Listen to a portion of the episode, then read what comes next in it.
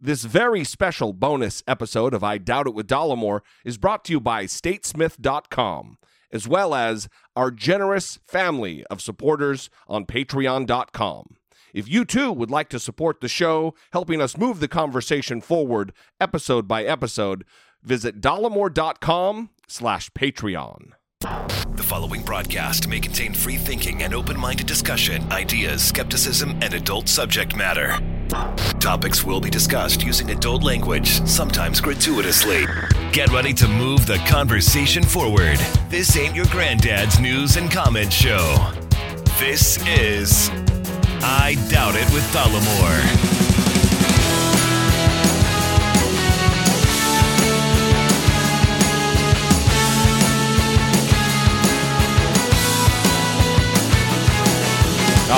Welcome to the show and thank you for joining us this very special local bonus episode of I Doubt It with Dollemore. I am your host, as always, Jesse Dollemore, and seated around a an oval table, the Brain Trust. I am joined by my lovely and talented scholarly co-host, as always, Brittany Page. with a minor cold. That is true. Yeah. Minor. Yeah. But a minor cold for you is like catastrophe. I think I think I'm perfectly fine. I mean, everyone here they're not seeing that. Also, well, they're How dare you? everyone lies. All right. Also joined by my co-founder of statesmith.com, Drew Levine. Hello, it's good to be here. Hello is always what Drew says. also joining us, very special guests, first time to the podcast, former congressional candidate for the 48th District of California, formerly running against the scourge of the Congress, Dana Rohrabacher, Laura Oatman. Hi, I'm so happy to be here. Thanks for having me. We are thrilled to have you here. And guest of honor, second time on the show. Returning. We, we only have a few second time guests. Yes. I'm hoping to host it someday. Get out. Harley Rouda. Glad to be here. Thank you, Jesse. We we wanted to have you you both back in because the race is really heating up Yeah. and there has been uh, we get a lot of questions. Uh, We are a national and international news type of show, but we've had a lot of questions recently because of the the I don't want to say controversy or consternation, but let's let's say controversy. Surrounding our particular race here in the 48th District of California, Dana Rohrabacher being it's I don't think it's a stretch to say that he is Putin's favorite congressman. He has more alignment to Russia and all that's been going on than really anybody else. I mean, he's likely going to be called, in my estimation, in to talk to Robert Mueller. But before we get all into all of that, that I mean, that would explain a little bit of the fact that this is a national race, not just a local politics issue. But there's a lot of questions right now about the race. Laura, you just recently dropped out of the race and endorsed Harley, and there's there's a lot of a lot of talk in the Democratic. I'm trying to really be not as Jesse D as Jesse D is normally Jesse D. We can tell. We can So, tell. uh, I'm not good at really choosing my words. You're doing a great job. He's in the right I think you're doing pretty well, actually. So so there there there there are other there are there still many candidates in the race, and you chose Laura to to drop out of the race and endorse Harley. Um, I want to talk about that, but I also want to talk about the endorse the weird state endorsement, the state party endorsing candidates in primary when there is. I mean, how many are left still running? How many Democratic opponents do you have, Harley? We have six additional opponents. And California has a weird primary system where it's top two. Right. So there are multiple Republicans running in this race right now, and if the two top Republicans get all the the- get the preponderance of the vote, we'll have two Republicans running against each other in the general election and no Democrats. That's a problem. That's a possibility. That that would ensure almost a re-election of Dana Rohrabacher. So uh, before I run off the rails here and get real deep in the weeds in my own head, what happened at the convention relative to that that nomin that uh, that endorsement system? Uh, he's looking at you, Harley. I, I think it was an interesting process in the sense that uh, what most people don't realize is that the California Democratic Party has an endorsement process for all candidates across the state. In the case of the 48th District for Congress against Dana Rohrabacher, there were 39 delegates that voted on who they wanted to endorse on behalf of 130,000 registered Democrats. Of those 39 delegates, if somebody could get 24, that's it, only 24 people to say, yes, this is our person, that they would get the endorsement at the expense of the other candidates as well as the other 130,000 registered Democrats. And that's what happened here. We had a situation where uh, one of the candidates uh, uh, worked that delegate process. He also worked the delegate process by having people on his campaign, including including paid staffers that were delegates. And for those delegates who could not make it, their proxies were given out to somebody else. Guess who gave out the proxies? Mm-hmm. Oh, and The yes, the wow. yeah. So when you when you see what transpired, you can understand why it was a, a difficult situation for the other candidates. And I'd add to me the most amazing thing is that you know, we each candidate had the opportunity prior to the vote being taken to stand up and speak for approximately two minutes. Every single candidate, with the ex- exception of Hans Keirstead, who was hoping to get the endorsement, stood up unified together, shoulder to shoulder, asking these delegates not to make an endorsement, to do what's called a no endorsement, mm-hmm. recognizing that the people should mm-hmm. have the decision here, not 24 delegates. And nevertheless, it went forward. And the last thing I'll share with this for part of our frustration in our campaign, at that time, we were the leading campaign in every major metric from money raised to cash on hand to number of endorsements to number of volunteers. And many of these delegates not only wouldn't return my call, they wouldn't even meet with me. And Prior to convention or prior to the, afterward? prior to the convention. wow. And here they've taken a, a pledge to Yeah. do just that. So it was frustrating to say the least. Yeah, I was going to say too. Um, oftentimes you'll hear, "Well, Hans worked his delegates, you know, much better than the rest of us." Well, I was one of those candidates as well. You had to purchase this list of delegates. It didn't include cell phone numbers, or no, it included phone numbers, but not email addresses. Mm-hmm. And some of those ho- th- those phone numbers were home phones, so it would go to an answering machine, and you could tell it was a home phone. Yeah, yeah. They probably never listened to that message. Some were office numbers, and it would be intercepted by their admin, who would say, "Yes, he'll. Oh, he's in a meeting right now. He'll get back to you later." So, of that list of forty, I would say there were at least. 10 of them that I never had the opportunity to speak with personally. Wow. And of course, you don't really have a picture. Some of them, you know, some of them I could find on Facebook, so I could kind of figure out who they were and what they looked like. But some are not on Facebook. So I had no idea who these people were Like and how to you really get to the convention to look for them. Right. Yeah. Right. So that that was the other kind of difficult piece. They certainly don't make it easy for candidates running for office to reach out to these delegates. They make it in fact pretty difficult. Well, also, look, the I think it should it, it goes unsaid that the, it seems like a problematic situation when someone who's working for the campaign or so closely connected is a delegate and then that person or persons having the ability to assign proxies for other uh, that just look the democrat from a messaging standpoint right now and i, I am a democrat the democratic party both nationally and it seems in, as, from a statewide basis has a a messaging an optics problem on their hands as far as transparency is concerned. And this doesn't go a long way toward alleviating that. Well, it sort of seems to me like this sort of created the perfect storm, right? Because I don't know if we've ever been in a situation where we have our weird sort of top two primary system where there was a real credible threat in California of having two Republicans end up as the nominees in a race that should be competitive for Democrats. And so this process creates a danger where if the local party gets involved in such a way and I guess sort of picks the wrong pony, you create a situation where it, it seems to me like you really undercut the Democratic Party's uh, chances on the national stage.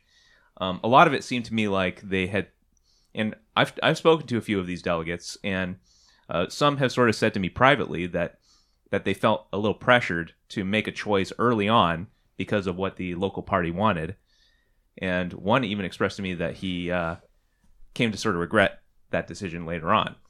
So it's uh, it seems to me like I understand the rationale for having a an endorsement process because there have been times where you may have wanted to sort of weed out uh, less credible candidates, Sure. but in this situation, it seemed to me like it functioned the exact worst way that it possibly could have. Yeah. Yeah, I would add to that that shortly after that process, uh, the entire Democratic congressional delegation attached to Orange County came out and endorsed our campaign. And I don't think there could be a clearer message uh, from the members of Congress who they want to serve in Washington, D.C. with them and who they don't want to serve in Washington, D.C. with them. Yeah. So clearly, they did not put much stock in the endorsement of the 24 individuals. Well, in a lot of ways, that that is an important distinction to make too, because I don't know what. Again, I'm going to try to be less Jesse D than Jesse D is usually being, but some of the other candidates in this race, it appears to me or seems to me, don't understand what your role is when you get to Congress as a freshman congressman. You're a big deal because you're a congressman, but for the first year you're there, the cops are going to can I see your ID? Can you prove? They don't know who you are. You're and the same goes for you're working hand in hand with the members of the delegation for your state. So it's you're not running up there rooting and tooting and calling the shots. You have to be a team player with both the party but also the other delegates to um, the local the local um, districts. And the root rootin' tootin' people like Ted Cruz end up being very unpopular. That's exactly right. That's exactly right. So I just I don't want to dwell on it, but I just wanted to talk about that a little bit because we get asked questions a lot about it. We see a lot of it action on the Indivisible 48 uh, Facebook page. And I wanted to, to to talk to you guys about it. So Yeah, it, it's good to talk about it, but from our perspective, it's onward and upward. Absolutely. And and we are going to march to victory for both the June 5th primary and the general in November. I am thrilled to hear you say that. That it, we we can't continue to look in the past and lo- whine and snivel about whatever may have happened, or uh, we have to look at the future. We, th- this race, this race is too important right. to let it fall it back into Dana Rohrabacher's hands. Yeah. Right. I'm getting a little. I'm getting rootin' tootin'. One thing forward looking is what distinguishes us from the opposition. I mean, this is this is what the Democratic Party is about, and so mm-hmm. I really, I'm also very glad to hear you say that, and I think that that's the only way to handle a situation like this. And I think that's also what prompted you, right, to drop out of the race and get behind Harley. Can you talk about what inspired you to do that and how soon after maybe this uh, Yeah. convention you decided to do that? I would love to. Yeah, just um, building on what Drew had said about it being the perfect storm. It really was the perfect storm. That first, those first ten days in March, really, uh, just post um, endorsement conference, and then a couple of things happened. Um, well, I should back up. All of us candidates were asked at one point or other, I think it was actually in early January, if we would drop out of the race if we had less than 20% approval um, within the Democratic Party, 10% approval, 10% approval overall. Um, we all raised our hands and said, yes, we're going to drop out of the race if, if we have no chance at victory. Um, then there was no poll, no poll taken. Uh, there was nothing to share with these eight candidates at that point. There was a poll done the week of March 9th, when we were coming up to that filing deadline, I think it was like the 6th through the 8th or something ridiculously close to the wire. So about two months after you guys raised your hands. Yeah, Okay. two months after. So there were two months where somebody in the Dem- the DCCC, the DNC, the local Democratic Party could have initiated some sort of a third party independent poll mm-hmm. that would have allowed us to at least figure out who those people are, where we're all standing, and perhaps have some of those candidates drop. Never happened until the week of. And in fact, I didn't see the poll until after the filing deadline. Also, the filing deadline, the 9th, was when Scott Baugh jumped into the race.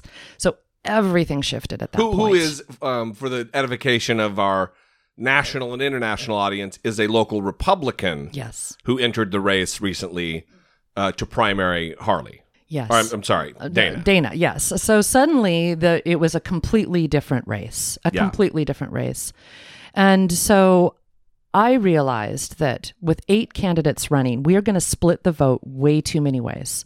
Um, I knew that the first poll that had been done, um, that was purely based on name recognition, that Dana Rohrabacher was in number one position. Harley and I were number tied for second place, and then um, Scott Baugh and Hans Keirstead were tied in third, and then on down. But none of everybody else, if they had stood on principle and done what they had agreed to do, truly the only candidates that should have been in the race would have been Harley and myself, based on pure grassroots, um, just passion and energy and name recognition and all of the above. Didn't happen. So I decided that I needed to do what I needed to do. And I decided that I had to choose who was the strongest candidate in this race. And I knew after campaigning alongside this man for a year that he is not, not only the strongest candidate, but the man with the best heart in this race. And I was very proud to endorse Harley Rouda. So I decided if I can just get all of my people to come with me, if we can build this giant grassroots army, which is what we need to defeat Dana Yeah, Rohrabacher, then we can combine forces and we can work together and we can win this thing. We really can because we have the energy and the passion behind our campaigns, not so much the endorsed candidate. I'm sure that it's been. I'm sure that there's been lots of conversations between the two of you. Um, but I want to say, from as a voter, as a as a as, as a constituent, Brittany and I both of Dana or of of Dana Rohrabacher, um, and a voter in this district. It is noble and awesome, selfless, beautiful what you did, because any other person. Look at the people who are still in the race who really don't stand a chance. You were leading Mm-hmm. one of the leading candidates in the race, and you, and you, you dropped and endorsed Harley. That is, I mean, seriously, It's you don't see that kind of selflessness in politics often, and it is. So I always say it, I'm not a remarkable, very and it good needs politician. it needs to be celebrated. It needs to be so. Thank thank you. Thank you. It's awesome. Thank And you. most people don't uh, recognize how much work you do and how much work you've done to get to this point. Like how many, you know, shameless hours you had to spend on the phone asking people for donations, which is, I know that's not a fun thing to do. Yeah. Also, there's a lot of ugly Yeah. babies to kiss. There's no such thing as an ugly baby. so having having done all that work and having expended this much energy to get you to this point and then making this decision for the greater good and for the party and for really for decency and, and for the future um, thank you so much for being you You're welcome. Thank you. And, and if I could say this too, because when we got together to talk about this, everyone needs to recognize Laura and I got into this race about the same time, and it was well over a year ago, and or approximately a year ago. And when we got into this race, this is shortly after Dana had won again, uh, won by a significant margin. We did not do polling. We did not see if we could win. Both of us, for our respective reasons, got into this race because we believed it was the right thing to do for the greater good. And I know firsthand what Laura has gone through for the last year. And any candidate that you work for a year, you put your heart and soul into this, you are doing this obviously for free, you're doing this for the greater good. And you have a lot of people who are relying on you, who are behind you, who are giving their support for what you are trying to accomplish. And to make that decision to step out is a an incredibly difficult decision. I can only imagine for for what Laura went through. And when we got together, uh, you know, candidly, we both shed a tear. And because I know the amount of hard work she has put in, I know how she has really energized so many other people in this race to be involved and get out there and make sure they vote. So um, her hard work is is going to pay huge dividends for the Democratic Party going forward. And equally important, she's committed to even doing more hard work. And uh, and and and every day, I have lots of emails from Laura telling me um, uh, all the great things she's working on. And we are thrilled to have her and Yeah, her yeah. volunteer base. And I mean that with sincerity. But it's good to have another another set of hands on on deck. Well, listen, if there's another office that you end up running for, um, I'll tell you right now, preemptively, you've got my support because I know your your heart is in the right place. And I, I've I worked on Capitol Hill for the United States Senate for years. Uh, I've worked on campaigns, and it is it, it's just rare. It's it's not a common thing, not even in politics, just in humanity to be as self it's look it's selfless it's it's it is selfless it's Yeah. there's loyalty and honor and dignity and This is, Awesomeness. Okay, okay, okay, okay, okay. okay. I, I'm, I'm, getting I'm shocked by it. I, it's No. it's beautiful. Well, I guess uh, you know I watched the movie Gladiator one too many times with my boys. And I remember, no, right? And remember the scene when you know, basically the gladiators, and and I was also very moved by our whole sort of uh, unity at the convention of all the other candidates Yeah. standing together, and that idea of unity. Unity is really what I'm all about. Period. That's just who I am in my the core of my being. And instead of the eight of us standing in a circle, you know, shooting at each other and hacking at each other, like in the movie Gladiator, right? They stood in a circle back to back and they Yeah. locked arms at, uh, facing outward at the at the danger rather than in at each other. And that's what we need to do. I wish I could get the rest of those folks, the rest of our esteemed candidates to join us in this fight because this is way bigger than any one Yeah. of us. We need to lock arms in a circle, facing out, not facing at each other, but facing Mm-hmm. outwards and and fight for this seat for all we're worth because our lives depend on it. Seriously. Well, let's let's let's let's talk about that a little bit. There there are very real issues facing our nation. This is a national office. I mean, you're representing the the 300 to 500,000 people in in the 48th district. Um, but there are right now more than ever we are facing uh, issues that are some existential and some that we are on the precipice of maybe maybe making some some difference on. Let- Let's talk about guns for one. Um, right now, with the unbelievable massacre of 17 kids and educators in Stoneman Douglas High School. I think we're finally at a place where these kids have stood up and people are listening.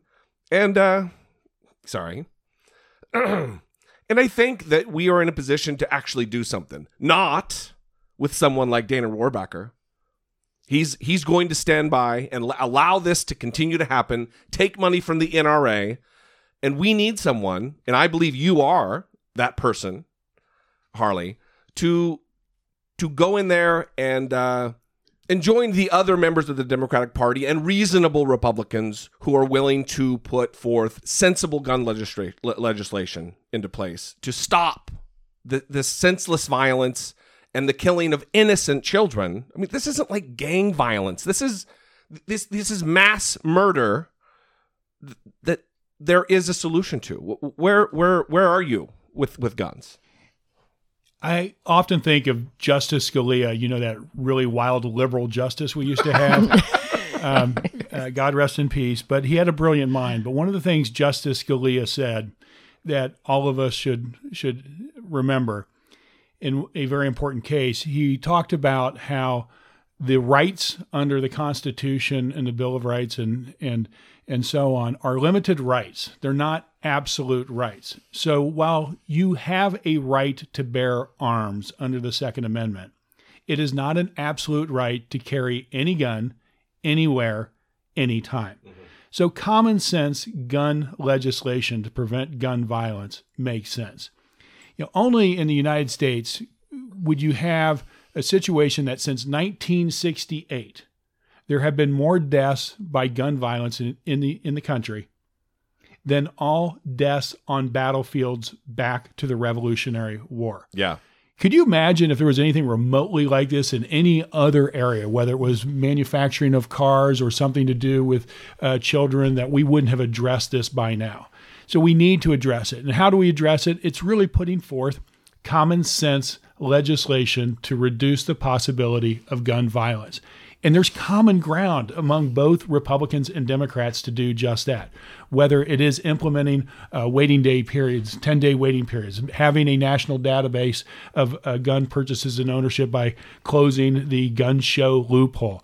There's again common ground for that. There's common ground for eliminating uh, the ability for those on the no-fly list to be able to purchase guns, for for those who are mentally challenged to be able to purchase guns. There is support again, majority for both Republicans and Democrats to prevent high capacity magazines and assault rifles, automatic assault rifles being available in public. So let's find where the common ground is and let's pass common sense legislation that we can all agree on. Yeah, I'm. It is shocking to me that it is 2018 and we have a system where the NRA and the power that they have, that they've cultivated over the course of the last 50 or 60 years, has allowed them to lobby the government, lobby the Congress to make it illegal for the ATF to have computer records of, of re- the registration of guns. It's all paper. That is that is insanity to find. It's Byzantine. Mm-hmm. It, it's 2018. When am I going to be able to not say, "Hey, it's 2018" anymore? And people need to realize the, the NRA was more of a a membership of sportsmen and women back until I think it was the late 70s or early 80s when a coup d'etat took place within the NRA that really moved it to this radical position. Sure. And, and And it is a radical position. It is radical, and and and what these young adults are doing that is is is so fantastic. They're they're bringing attention to this. And somebody tweeted out, and I don't remember who it was, but it's one of my favorite tweets of, of within the last few months, and said only in the United States could you have young high school students acting like the leaders of the free world while the leader of the free world acts like he's in high school. Right. Yeah. So we, we need to embrace this movement. We need to get common sense legislation in place. And for those who aren't willing to support that common legis- common sense legislation or are willing to take money from the NRA, we need to vote them out. Well, one of the things that's so amazing to me about the NRA is that one of the premises that it has to sell to its member base in order to encourage these gun sales, especially for the most dangerous weapons like the AR-15s and other assault type rifles or uh, the the ones that do the most damage, is they've sort of convinced people and and people sort of uh, adopted this idea that the only way to sort of preserve democracy is at gunpoint, and it's just it it seems to me like we just have to recognize that propaganda for what it is, and that this is an invention specifically to create or to create gun sales. And so, thank you for taking your position against the NRA and, and being like very explicit in calling that out because I think we do need more of that. And the Parkland uh, kids have been leading the way, and I hope that more people sort of join with them in that unified chorus. Yeah. And a lot of those kids are voting this time for the first time. So they're going to be voting these these NRA backed candidates out, hopefully. Right? Yeah. Well, it's it, it is a criticism that I hear, I see online of you, Brittany. You were pointing out a, a, a comment somebody made today or the other day. Yeah, about you uh, being a former Republican and having voted for George W. Bush, and how can we trust you? That's what the comment said. Um, but but it's interesting because Jesse is also a former Republican, um, and you registered in the Democratic Party um, after the election of Donald Trump, and there's kind of this strange phenomenon where people don't believe people can change or come around on their positions when things happen. Um, so, how do you talk to voters about that when they express that concern? Well, usually I tell them that your political affiliation and your religious affiliation are given to you at birth based on the home you are born into. Right. For sure, Yeah, those two That's things. true. And- They often and- they're often and- related too. Yeah, so if you're born into a, a, a Republican Christian household, you're probably not at age five or six holding your hand up and telling mom and dad that you're feeling more Jewish than Christian. um, so you're raised in that atmosphere, and I was raised um, by two parents that were Republican. And uh, when I was 18 years old in 1980, I voted for Ronald Reagan, and and and I and I really liked and believed in Ronald Reagan at that point. I also recognize today that Ronald Reagan is very responsible for many of the uh, social ills that are still affecting our country by ripping out the safety net that was in place. But for me, the progress was several things. One, the Republican Party tended to keep going in the wrong direction, but more importantly, uh, was my wife. Um, my wife is, you know, finally got me thinking in the right way, and uh, you know, towards that end, Uh, I left the Republican Party in 1997. It has been 20 plus years since I left the Republican Party. Yet, there are certain candidates that I'm running against would like everyone to think that I left the Republican Party um, earlier this year. Right. And that's just simply not the case. I've been voting for Democrats for uh, the last 20 years. I believe in the Democratic Party's agenda. And until the Democratic Party and specific individuals within the Democratic Party, and if they're not willing to open the doors to those who have been Republicans or any other party for that matter prior to becoming a Democrat, then we are doomed. Mm-hmm. Our whole goal has to be to make sure we have a big tent that anybody can come in and that we do not have one issue litmus test for those who are running for elected positions, regardless of whether it's they were once a Republican or they stand on an issue different from you. It has to be about getting people in office elected who share in the majority your values. it's listen if if you're not acceptable to democrats then how is occupy democrat jesse dollemore crazy liberal getting death threats because he's so liberal not i mean there's Well, look at it right here. We've got five people sitting around this table, and three of them are former Republicans. Four, right? Four. Four. Four. Yeah. Okay. Four out of five. Yeah, I voted for Bush twice. So I mean, most people don't know that. yeah and you're you're way more liberal than me Yeah, I'm borderline socialist. borderline he says that for the cameras and the microphone well anyway we wanted to I, I definitely wanted to i think that's good to talk about because it's I do think it gives more um, credence to your position if you have changed too, because that means that you've thought about it more. I mean, rather than just being raised the way that you were raised. That's my personal position. yeah no that's true Yeah.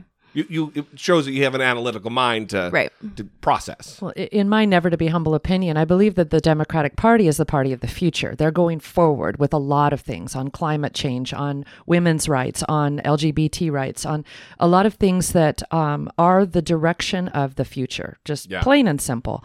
And the Republican Party is still wanting to hold us back to this fairy tale time in the past when everything was perfect and all the families were happy and this this vision of what America was like in the 1950s might have been good for some, but certainly not for all. Right. And I just, I really firmly believe that all of us are on a path of evolution. Like society is on a path of evolution, and all of us are at different steps along that pathway, and and we're all just moving at, at different speeds. And some are afraid to go down the road, and they want to go backwards, and it's just it's a natural process, I believe. yeah And I think that the Democratic Party is that party that's leading us to the future. I completely agree, and I I appreciate people that have been on both sides because it's not true of everybody that has only been one thing their entire life, but there are some people that have only been one thing their entire life that sort of have this perception of what people on the other side of the aisle are like, which just isn't true.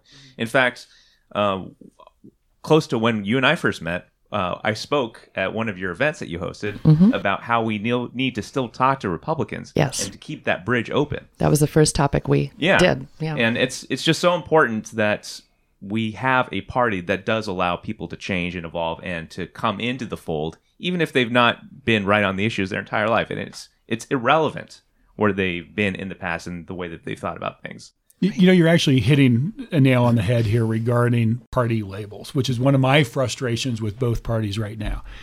In you know, my dad's generation, the difference between Republicans and Democrats was very small, mm-hmm. very small indeed. In fact, if you go back to 1980 and looked at the Senate at that time, and if you looked at the most conservative Democrat and the most liberal Republican, you would have found 56 senators falling in that gap that's what we would call moderates. Mm-hmm. Today there hasn't been one, there hasn't been one for 5 years.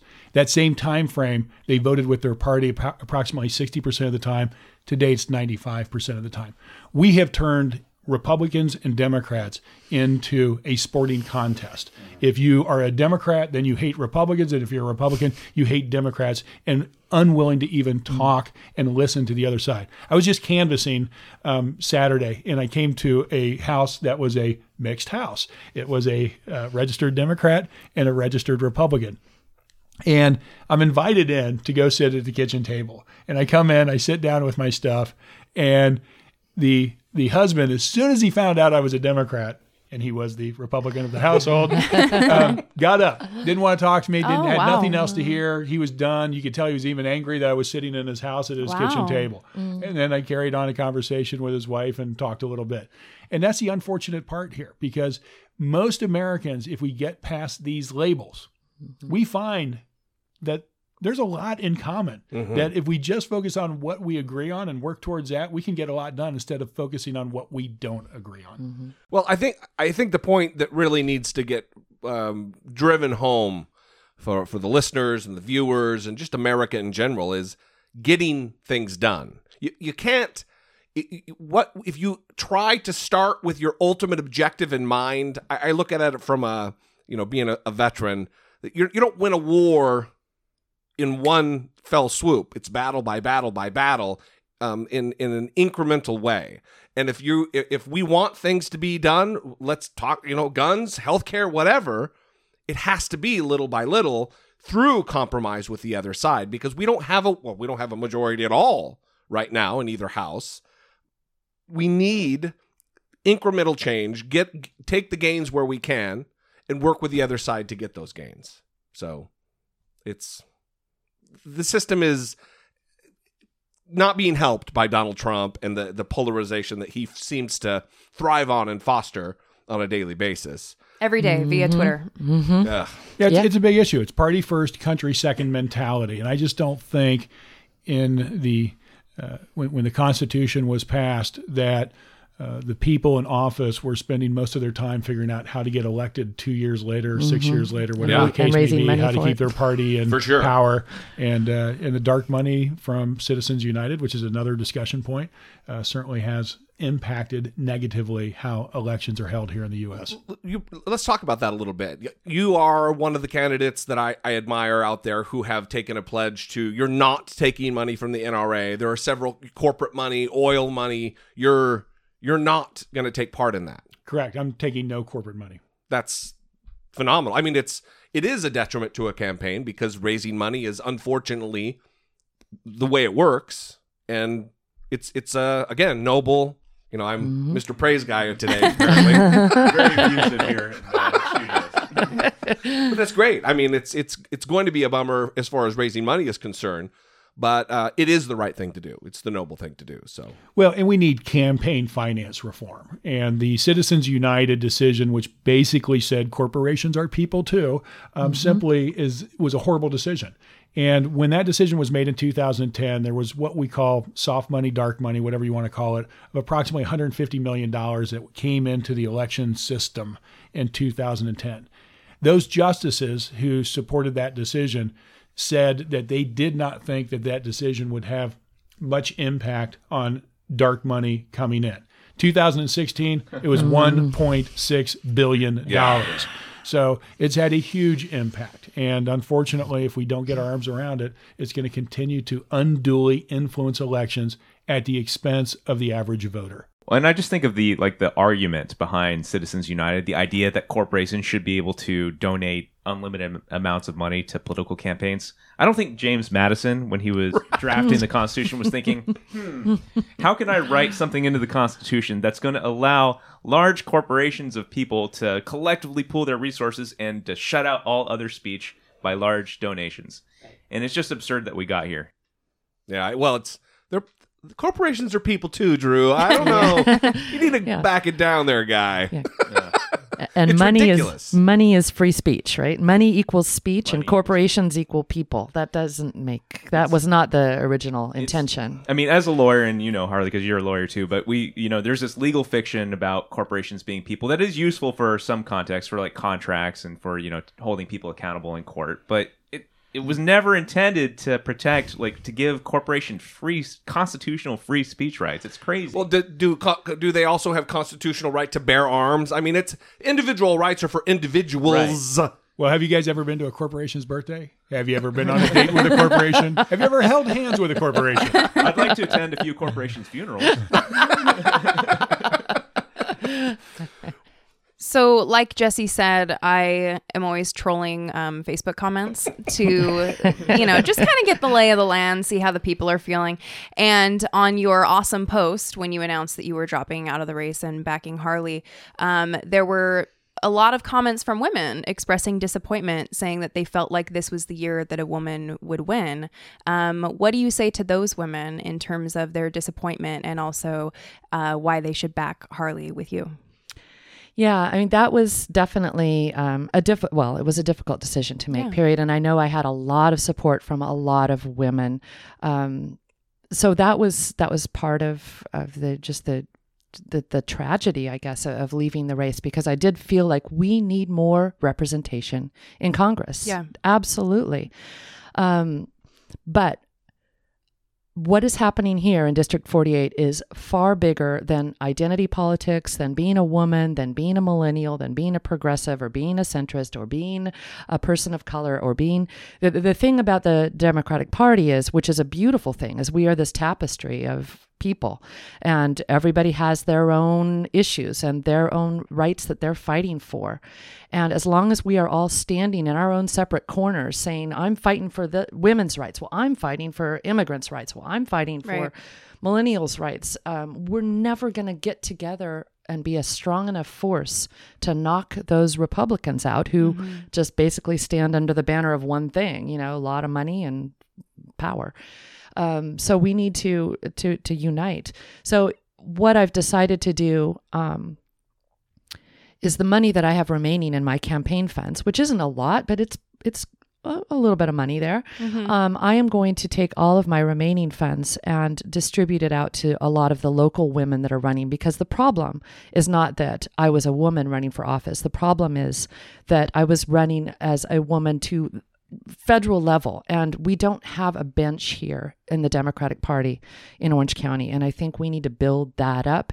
And i would like to build that up with a lot of strong women at local levels. Um, it's state assembly state senate um, city council. Build up those young women. So i'm going to be distributing all of my campaign funds out to maxing out um, i'll probably get a lot of emails and phone calls now from all the women running wait a minute where's my money You're going to be on the other side of that oh, phone I shouldn't call, have said right? that, right? Oops. No, but I intend to to distribute all my money out to the young women or That's amazing. or women or whatever women, Yeah. women, women running for office because I do feel very strongly that we need more representation. So That's beautiful. yeah.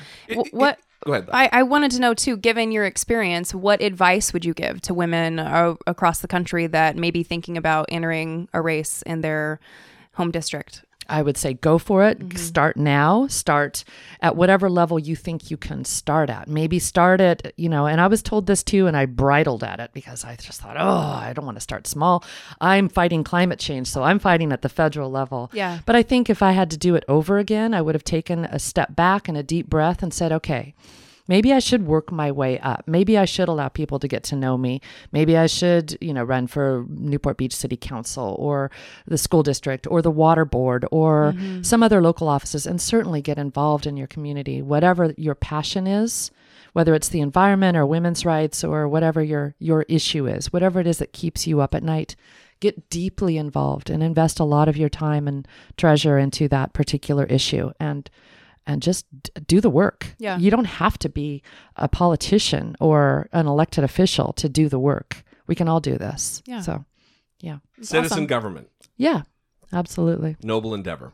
Well, let's. I think this has been wonderful. Let's let's end it with me, maybe not Giving more praise? not gushing as much as I have been, a little over the top. Are you sure you don't want to jump in and run for Congress too here, District 48? Yeah, there, You- there's not enough candidates Yeah. in, the, in the running. was someone, trying- someone on Instagram, I I think it was the the Black Market Bakery. Yeah, they asked me like, "Well, when are you running for Congress?"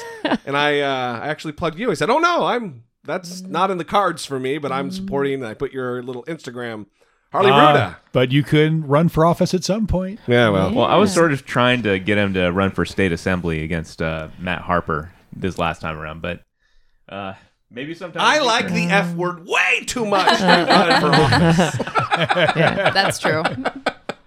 So let's end it there. I want to thank you guys both for coming in today. Laura, again, seriously, it it is fantastic uh, to see this kind of selflessness, and we appreciate you coming in. It's so wonderful to meet you, Harley. Again, um, you've got my undying support in this race, and uh, anything I can do to help you, I'm here to do it. So Well, thank you, Jesse, Brittany, and Drew, and to everyone listening out there. Uh, we hope you will support our campaign by going to Harley for Congress, F O R Congress.com, and joining in with your time, your talent, your treasures, because we need all the help we can get to flip the 48th. It is important. All that information will be in the show notes. We appreciate you joining us. You'd like to sound off, you have a question we could relay to the campaign, 657 464 7609. Of course, you can always email a voice memo from your smartphone to I doubt it at dollemore.com. We love you, we appreciate you, and we will see you next time. For Brittany Page, Drew Levine, Hello. Laura Oatman, and Harley Rouda, I am Jesse Dollemore, and this has been I Doubt It.